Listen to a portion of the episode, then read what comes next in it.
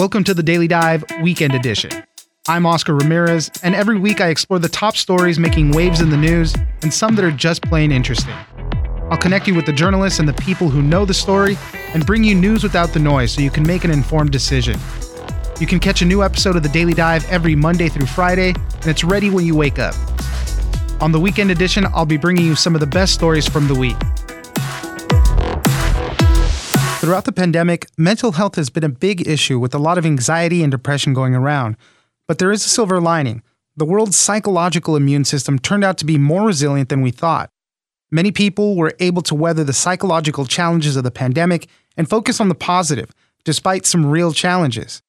For more on how the pandemic didn't affect mental health the way you think it might have, we'll speak to Elizabeth Dunn, psychology professor at the University of British Columbia. I am part of a Lancet task force on mental health, and our job was to comb through the literature and find the best studies out there to look at the mental health consequences of the pandemic. And, you know, we really went into this data expecting to see just despair, right? Because this has just been such a terrible and difficult tragedy. And there's such a strong media narrative around this notion of a pandemic mental health crisis. So we were actually pretty startled when we discovered in the best data sets that although people did exhibit a spike in anxiety and depression early on in the pandemic around March and April, very quickly people started to show real evidence of resilience, returning pretty close to kind of pre pandemic levels of mental health.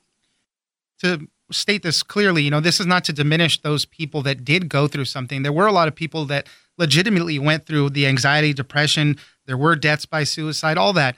But overall, people did tend to come back pretty quickly. And you mentioned in the article too, you know, by spring and summertime, people were really kind of getting over the pandemic. They wanted to get back to that normalcy. And that's why people started going out during the summer and all that. You know, so that's really where it started to turn a little bit.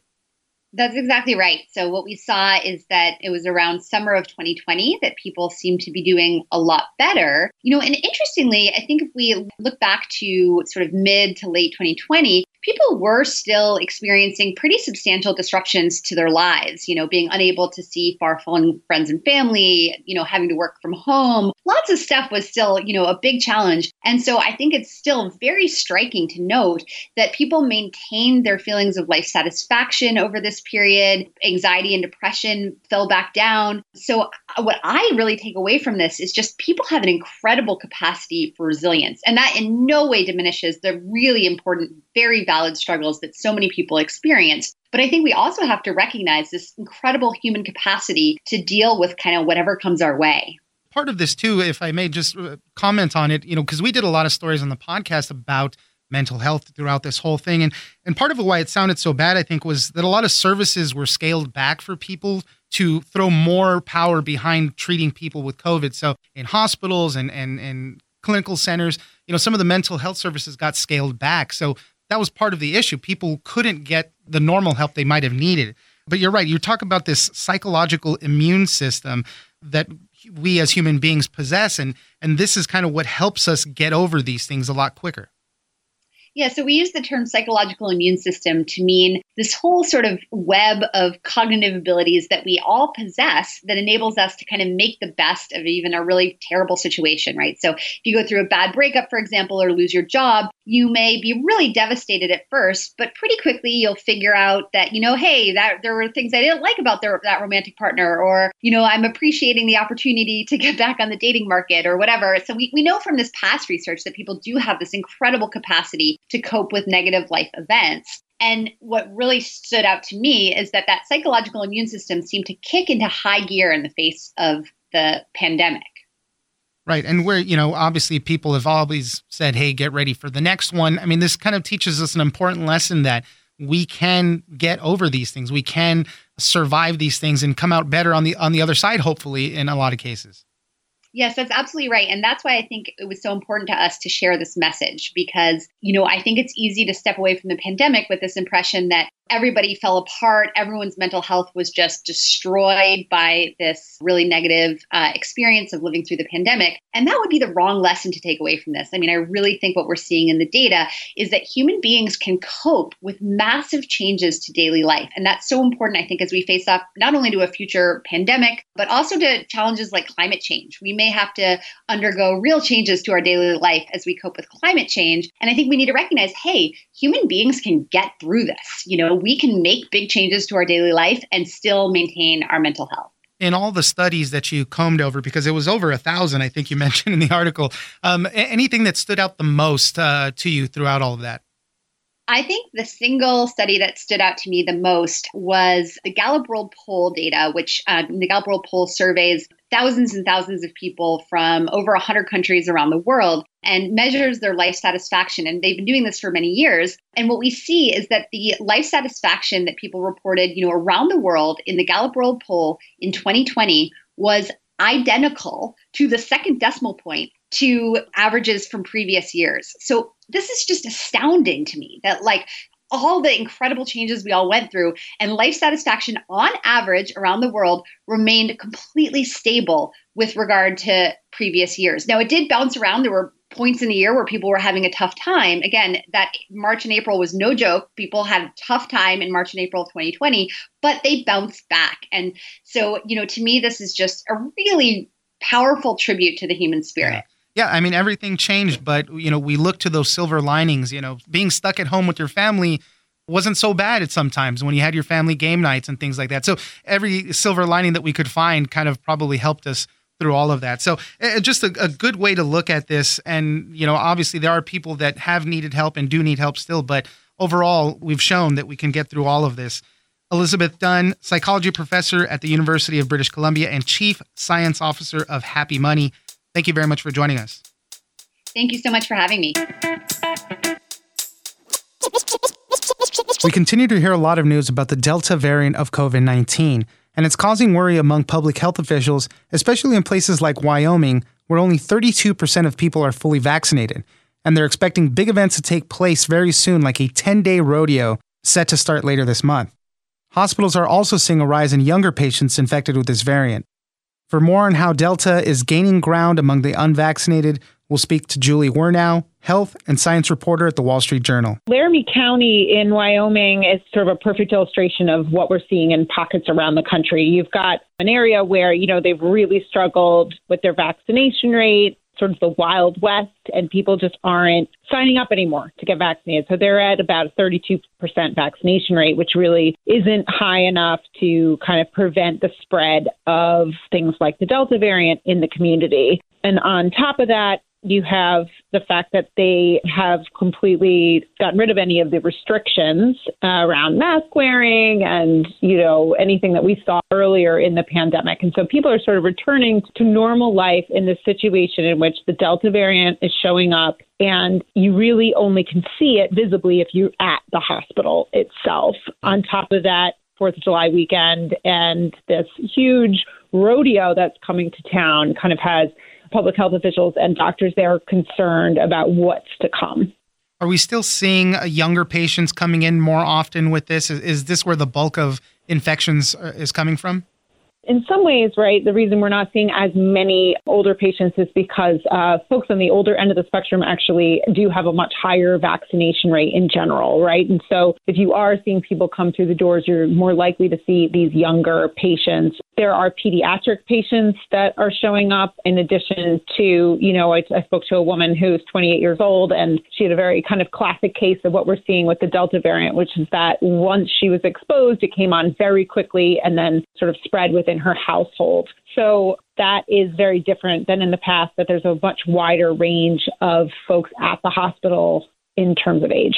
You spoke to a, a number of people at you know these hospitals and different care centers, and they said that they're fighting obviously this on two fronts. Still, people getting sick, but then a lot of misinformation. You know, a lot of people are sick of hearing about COVID. They don't want to hear about it anymore. They don't want to be told to be vaccinated. But the misinformation a lot of times is what keeping is keeping them from going out and getting those shots. You know, yes, we've had time for, you know, the virus and to kind of spread and mutate and change and grow. But at the same time, misinformation has also kind of been changing and growing and spreading. And so earlier on, you know, people who said, you know, they didn't, maybe they showed up and they said that they felt like maybe, you know, there were tracking devices that were being inserted into them from the vaccine. Now you're hearing things like, we don't even want to get tested for COVID because we're concerned that the disease is actually being spread through testing. So there's, there's new kind of narratives that keep popping up that the doctors and healthcare workers say that they are, are sort of combating as they try to take care of this population to be clear, we're not seeing numbers, as I mentioned earlier, the way we did at the height of the pandemic. But are hospital systems out there being overtaxed still? I know they're like uh, bracing for surges and all, but uh, are they being overtaxed right now? So far, you know, what's interesting when I'm when I'm hearing by and large is people saying that they've in one respect actually prepared better now for situation in which they could become taxed. At the same time, these really are happening, like popping up in very particular sort of pockets. And so, you know, if one hospital system becomes overwhelmed, they are more likely to possibly be able to rely on another hospital system. So you're not seeing the kind of really overtaxed hospital systems quite yet in a widespread manner. Of course, you know, the reason that health officials are concerned is that if anyone remembers back to when this disease first showed up in the United States, it didn't take very long for something that looked sort of like a very small pocket or blip to immediately kind of take over the whole United States, right? And so they're always looking for these signs that something that's doubling every day or, you know, that kind of thing. It doesn't take that long for that to actually become really visible to people in the community. And so right now we're waiting to see if the vaccination rates we have been able to get to and the and the social distancing and mask wearing that is going on is enough to kind of prevent the kind of thing that we saw earlier on in the pandemic. We're talking about Wyoming kind of as a as an example of a state with uh, low vaccination rates and just getting back to normal and kind of the concern that the Delta variant poses in places like that. Cheyenne Frontier Days is a huge rodeo that's coming to town pretty soon, as we uh, said at the beginning. Uh, starts on July 23rd. Garth Brooks is going to be playing there. It's going to be a huge 10 day event. So this worries these public health officials. There probably won't be a lot of mask wearing, but this is uh, these big things is what's concerning. That's right. I mean, they say that the Cheyenne Frontier Days has sort of done a lot to try to position themselves in a way that people understand that they what they really do want is for people to show up and be vaccinated and to wear masks if they're not vaccinated. But at a certain point, the public health officials in the area say, you know, at this point, last year at Frontier Days, we canceled it because no one had a choice to get vaccinated. But this year, people do have a choice, and we can't continue to stop the entire economy to protect people who aren't really interested in taking the vaccine or social distancing or wearing masks. Well, we'll keep an eye on what happens there and around the country as the Delta variant uh, is now the dominant strain in the country. Julie Wernau, health and science reporter at the Wall Street Journal. Thank you very much for joining us. Thank you for having me. Early this week, we heard the same story again. Another week, another ransomware attack. The Russian ransomware gang REvil has struck again, this time taking out thousands of businesses in what was called a supply chain attack. This is a step above what ransomware attacks usually look like that only target one entity. The main target this time was IT services company Kaseya, which is how the hackers were able to infiltrate so many other computer systems. The ransom they demanded this time $70 million. For more on this, we'll speak to Lily Hay Newman, senior writer at Wired. First of all, it's not just a few thousand computers, it's potentially a few thousand organizations with all of their computers, you know, so right. that that number is kind of exponential from there. And I think the really significant thing in this situation, you know, you're talking about this group REvil that has in the past hit, for example, like you were saying, JBS, you know, the global meat supplier. But that's an example of a really big deal, very impactful, disruptive ransomware attack, but one uh, on a single entity, right? It's it's targeted toward a single organization.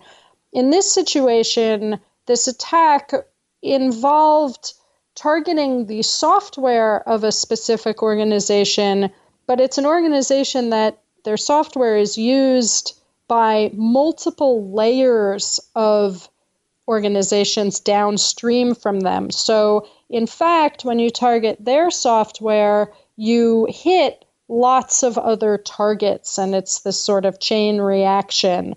And that's a very significant step in ransomware targeting, not completely unprecedented, but certainly a major and noteworthy addition. Right. Yeah. That they call it a, supply chain attack. So they hit the first uh, organization with the ransomware, and then, uh, as you mentioned, everything kind of trickles down from there. So what this uh, main company was, it's an IT services company called Kaseya. Tell us what they do and how the attack unfolded after they were able to infiltrate them. So Kaseya makes software. That that's their main role. And then there are these other organizations called managed service providers who actually use that software for their clients. So it's a few different tiers of organizations that are involved, but basically, those managed service providers are using Kaseya's software to provide IT services, infrastructure, remote management to all sorts of other customers. Could be anyone, often small and medium sized businesses, but any organization that doesn't feel like they have the expertise or the bandwidth or the you know knowledge to run those things themselves in a lot of ways it can be a good idea from a security perspective to outsource them. But in this situation the REvil attackers were exploiting a flaw in this type of remote management software made by Kaseya called VSA and they were exploiting that to seed the ransomware out and so I, I think it's still being investigated whether that exploitation occurred sort of in the the hive mind, uh, you know, of Kaseya, like up at the top, or whether it was happening in VSA software running at each of the managed service providers.